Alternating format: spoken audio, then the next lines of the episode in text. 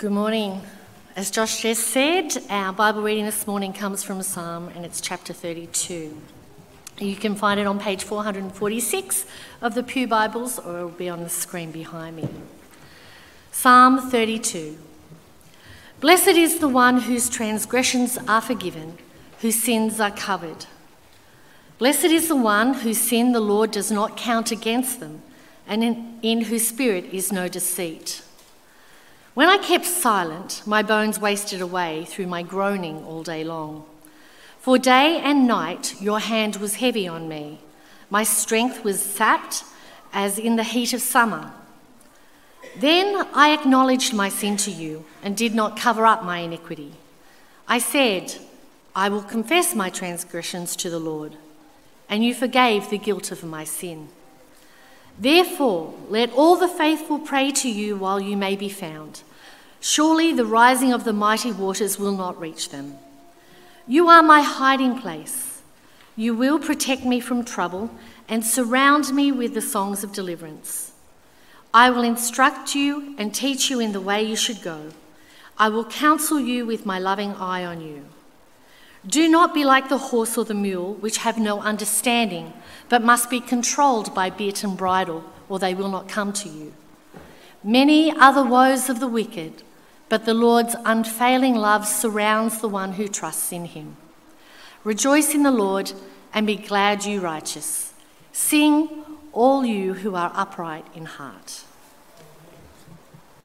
Friends, uh, good morning. So good to see you here this morning as we worship God together and hear from His words. Uh, psalm 32 is a very powerful psalm and a very humbling psalm. And in his book, uh, What's So Amazing About Grace, Philip Yancey tells the story of a Ku Klux Klansman named Henry Alexander. And uh, it's a terrible story, and uh, I'll try to move on, let you know what happened. In 1993, a Ku Klux Klansman named Henry Alexander made a confession to his wife. So go back to 1957, he and several other Klansmen had pulled a black truck driver from his cab marched him to a deserted bridge high above a swift river, and made him jump, screaming to his death. Alexander was charged for his crime in 1976, and some 20 years later, but he pled innocent and was acquitted by a white jury. For 36 years, he insisted on his innocence. He hid his sins until the day in 1993 when he confessed the truth to his wife. He says, I don't even know what God has planned for me after such an act. I don't even know how to pray for myself. A few days later, after he confessed this, he died. And Alexander's wife wrote an, wrote an apology to the black man's widow, a letter that was then printed in the New York Times. He said, Henry lived a lie all his life, and he made me live it too. For all those years, she had believed her husband's protestations of innocence. He showed no outward sign of remorse until the last days of his life. Too late to attempt restitution. Yet he couldn't carry this terrible secret of guilt to his grave, and he spoke it to his wife. The burden of sin and failure is a terrible burden to bear alone. Friends, we need to remember that our greatest need and our greatest joy is God's forgiveness. You ne- may have never committed a crime like this man has, but you have committed crimes, and I have committed crimes. Maybe different level, maybe they don't seem as stark and as evil as what he had committed. But you and I can find our greatest joy in God's forgiveness for our sins and our failings. And we've started a new year, second Sunday in the new year. And we'll be tempted this year to think that our greatest need is more money, maybe a girlfriend or a boyfriend or a, a wife or a husband, a successful career, a, a great body, a trip around the world, a win at the Australian Open, or even the healing of a major illness.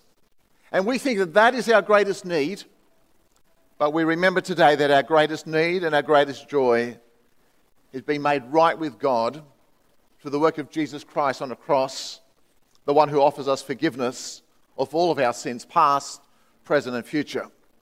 Psalm 32 is a psalm which focuses on the joy of experiencing God's forgiveness, God's protection, because it moves beyond forgiveness to protection and God's instruction.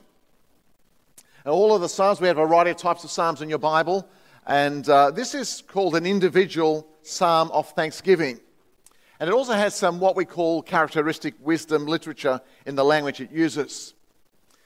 When would someone have spoken a psalm like this? Probably during temple worship, during which the psalmist offered his song of thanksgiving in the presence of the fellow worshippers, as we uh, speak it out in this gathering today. Emphasizes sin and forgiveness.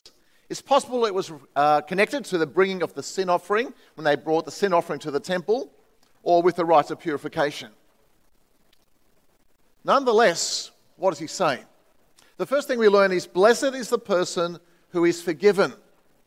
Blessed is the one whose transgressions are forgiven, whose sins are covered. Blessed is the one whose sin the Lord does not count against them, and in, in whose spirit is no deceit. They're not deceiving because they're honest with God, right? They don't pretend as if they're perfect. They don't present, present, present to others as if they are perfect, but they are honest with God. The words they use there, uh, three words transgressions. They are acts reflecting or rebelling against God's authority. Sin designs a faulty action, often deliberate, that misses God's way, turning away from the true path, missing the mark. Another word is iniquity here. NIV has the word sin. It indicates distortion, criminality, the absence of respect for God's divine will, a crookedness or going astray. He uses three different words to describe, in a sense, the totality of our sinfulness and our brokenness. Although he seems to use them as synonyms right here. If God is our judge, He keeps the books, He knows everything we've said, everything we've done. We have to give an account of our lives to Him. There's no escaping His justice. We need to be honest with Him and come to Him for forgiveness. And when we do come to God, because there may be sins in your life today, and this is not just a psalm, it's not just a story this morning, it's not just a sermon. But if there is sin in your life that you need to repent of as you start a new year, then blessed is the one whose transgressions are forgiven. They're removed. Come to God. Let Him remove them. Whose sins are covered, concealed from sight, no longer there. Whose iniquity the Lord does not count against him or her. God forgives us through Christ's death and resurrection, and He sees us as perfect. Come to Him. Don't live a, live a deceitful life where you cover your sin. Don't live a secret life where you're not honest with God. And Psalm 32, verse 1 to 2, is quoted by the Apostle Paul in Romans 4 6 to 8 to show us that God treats us as righteous, not because of the, our works, but as a gift of His grace. So forgiveness is God's act of mercy towards us. But John Piper writes this, and I think this is really helpful about sin. I am convinced that until we fear sin and its consequences more keenly, we will not prize our pardon very highly. Say that again. Unless we're convinced and we fear sin and its consequences, the judgment of God, we will not prize our pardon very highly. We won't recognize how good God is, how gracious He is to forgive us our sins. It says the horror of sin and the fearfulness of hell are the only backdrop that will forgi- let forgiveness shine for the infinite blessing it really is. Friends, twice in my life I've almost drowned. I was rescued from near physical death. I cannot explain to you the exhilaration of relief and joy that I experienced. The sense of, I'm alive. No one has to bury me. I have life. I was going to hell because of my sin and mistakes and failures, and Jesus rescued me by his death on the cross. How much more would I to experience great relief and joy? I'm saved now. I'm God's friend. All my sins are dealt with. I have peace with God. I have eternal life. You get what I'm saying? If the saving of an earthly life brings great relief and joy. How much more salvation for eternity? Secondly, Don't conceal, but rather confess your sins. When I kept silent, and we often do this uh, when we make mistakes, we don't want to talk to God, we don't want to talk to anyone, we sort of, we're ashamed of our mistakes. My bones wasted away through my groaning all day long. For day and night your hand was heavy upon me. You, you felt as if God is against you, God is watching you and judging you. My strength was sapped as in the heat of summer. And we know what that's like on a 40 degree day in Australia, don't we? It's like we've got nothing. Then I acknowledged my sin to you and did not cover up my iniquity. And I said, I will confess my transgressions to the Lord, and you forgave the guilt of my sin. When we keep silent and we don't talk to God, you think, no, I can't go to God. I'm so ashamed. I've messed up. Or, or, or I like my sin. There's people have said to me, well, I keep sinning because I like it. I don't want to turn away from God. I don't want to think about God. I sensed that I was even becoming physically unwell. It is very dangerous and soul destroying to live with a guilty and stifled conscience, refusing to own up before God about your sinful lifestyle. And what I've seen happen is that people stay away from church and Christian fellowship when they're in this state. They feel a terrible burden. But there are others, and this is the surprising thing, who are at church every week, running ministries, and still continue with secret sin until it is exposed. So I ask, is there any unconfessed sin in your life today? Arrogance, jealousy, lust, pornography, slander, a critical spirit, alcohol abuse, gambling, addiction, lying, unforgiveness, lack of love for God and the lost, vanity, lack of generosity,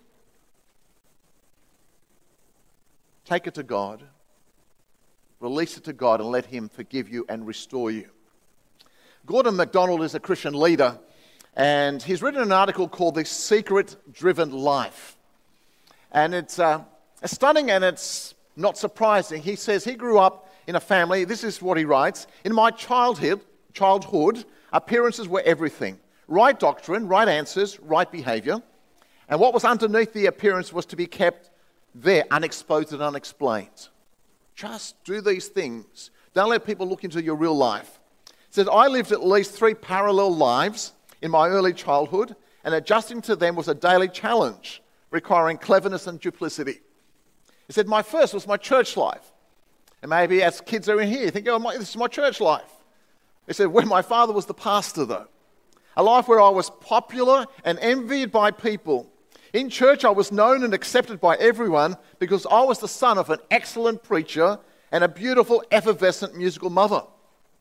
How lucky I was to have such amazing parents, everyone said. Perhaps you'll grow up just like them. It My second was my public school where my grades were really poor, and the teachers uh, expressed consternation over my daydreaming and my failure to apply myself. Gordon is smart but scattered, they said. Children in my class scorned me as the kid who was not permitted to do movies, parties, and dances because of his religion.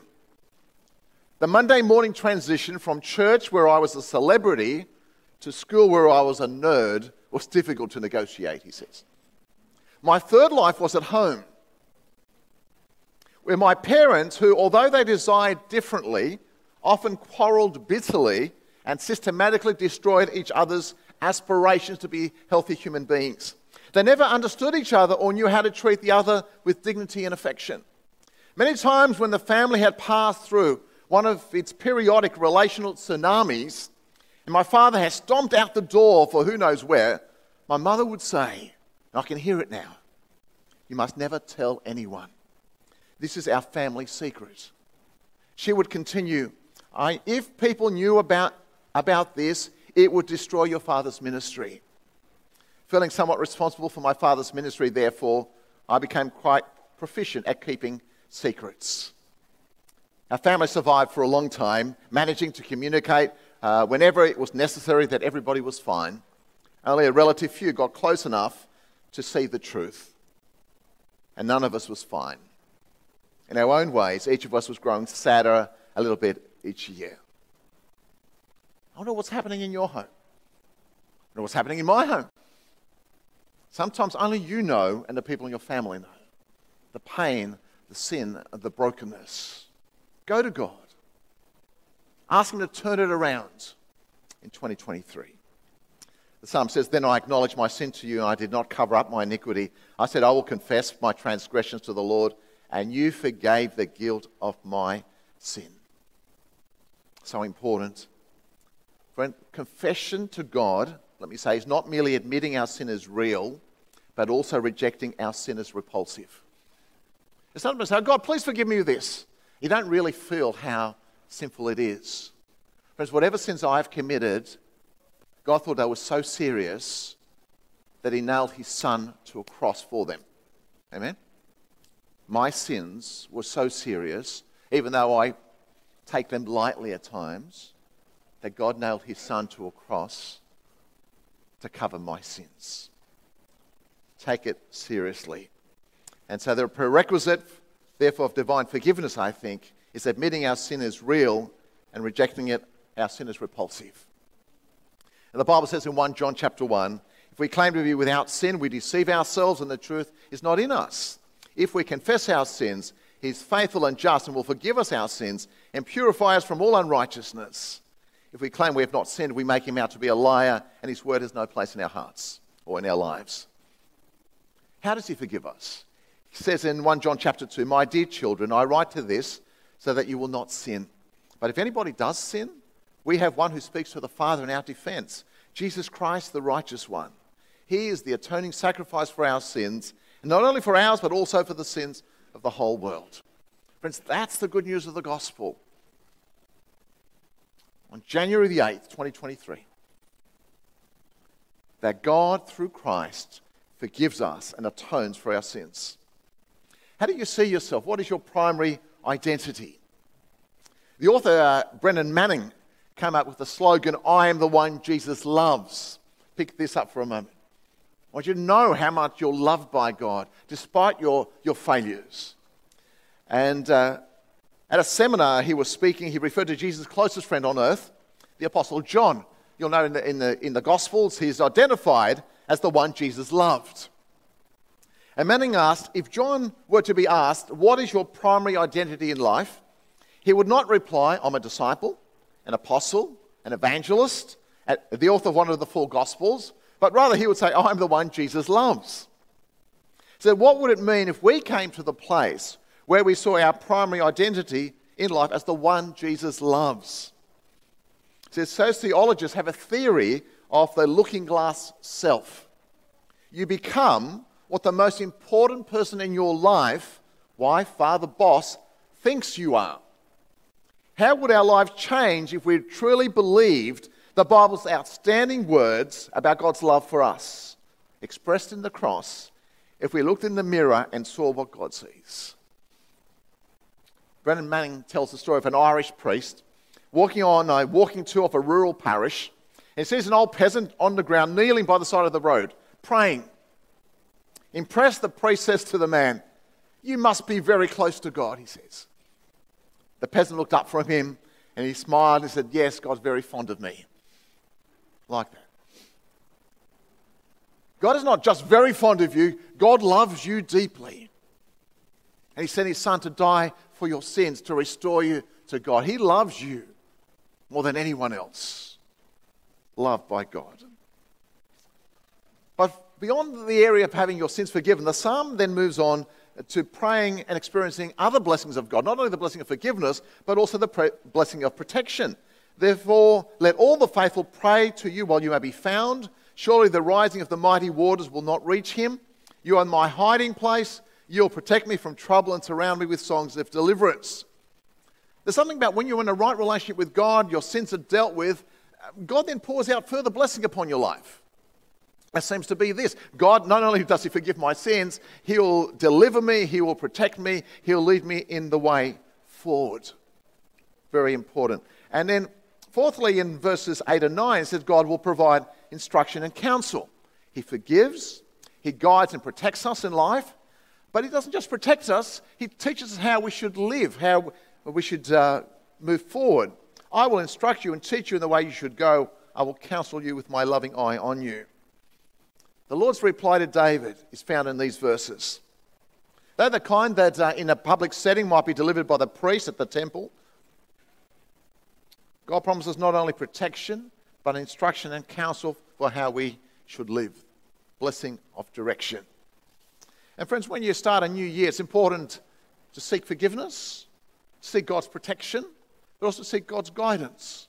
And one of the ways you're going to do that this year is by being immersed in the Word of God, going to the Word to hear God's Word, to read it daily, to gather in home Bible study groups. If you'd like to, you know, haven't been in a group, you'd like to join a group, talk to us about that. We'll try and connect you up with the group. That will start first week, in fe- first second week in February.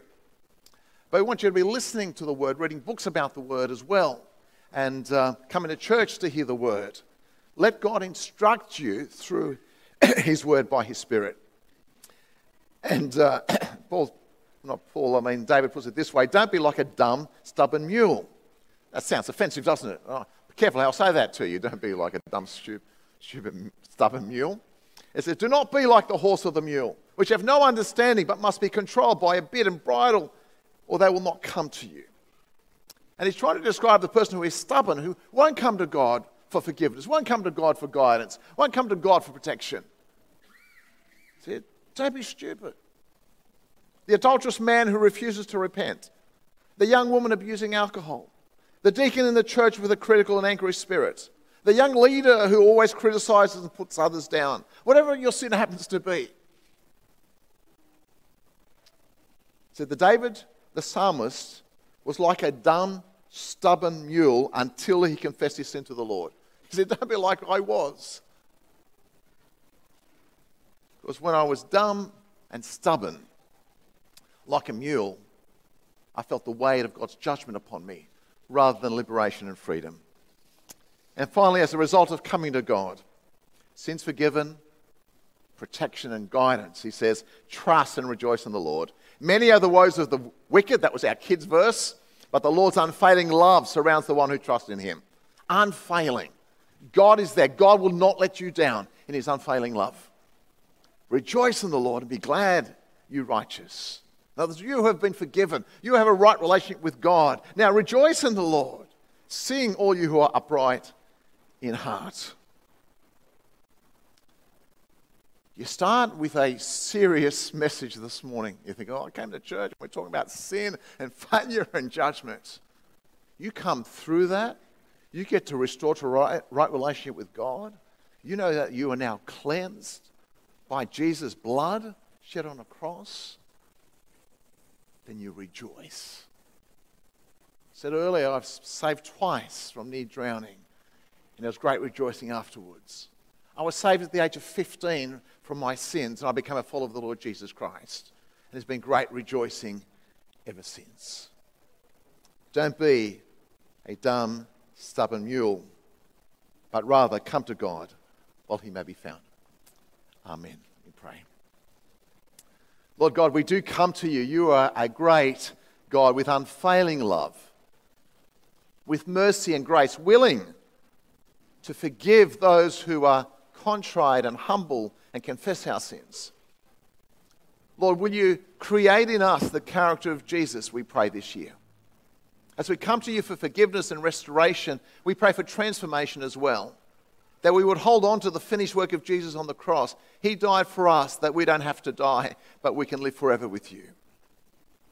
Lord, if there are secret sins in our life, help us to give them up, to confess, to repent, to turn from them. And Lord, if we need counsel and support of other brothers and sisters to overcome these sins, help us to be honest, not to keep them secret, but to let someone know about them that we will get the help we need to overcome. We thank you, God, for your unfailing love. We rejoice in you this morning, and we seek your glory in all things. Amen.